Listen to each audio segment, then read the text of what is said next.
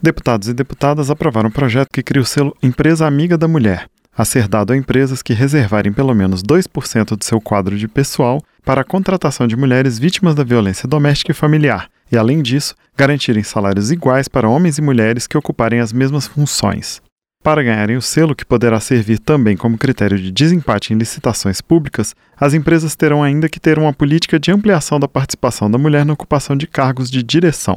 A proposta foi apresentada pela ex-deputada professora Rosa Neide e teve como relatora a deputada Érica Kokay, do PT do Distrito Federal.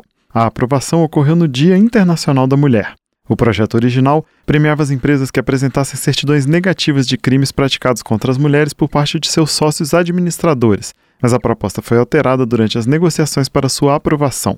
Para Érica Kokay, o objetivo é incentivar as empresas a adotarem práticas que combatam a violência contra as mulheres. O objetivo do programa é o de reconhecer projetos da iniciativa privada que proporcionem a autonomia de mulheres em situação de violência e o de prestigiar empreendedores do setor privado que desenvolvam os melhores projetos de enfrentamento à violência doméstica no âmbito de suas organizações. Além disso, o programa homenageia as empresas que mais destinarem vagas de trabalho a mulheres vítimas de violência doméstica. Iniciativas parecidas foram usadas como exemplo para a criação do selo. Desde 2019, por exemplo, o estado do Acre criou o selo com o mesmo nome para as empresas que derem apoio a mulheres vítimas da violência.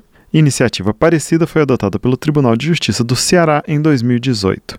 O selo Empresa Amiga da Mulher terá validade mínima de 2 anos, renovável por igual período, desde que a empresa comprove a manutenção dos critérios que a levaram a ser premiada. A proposta também considera o selo o terceiro critério de desempate em licitações públicas, logo depois de nova proposta apresentada pelos concorrentes e depois da avaliação de desempenho das empresas em licitações anteriores.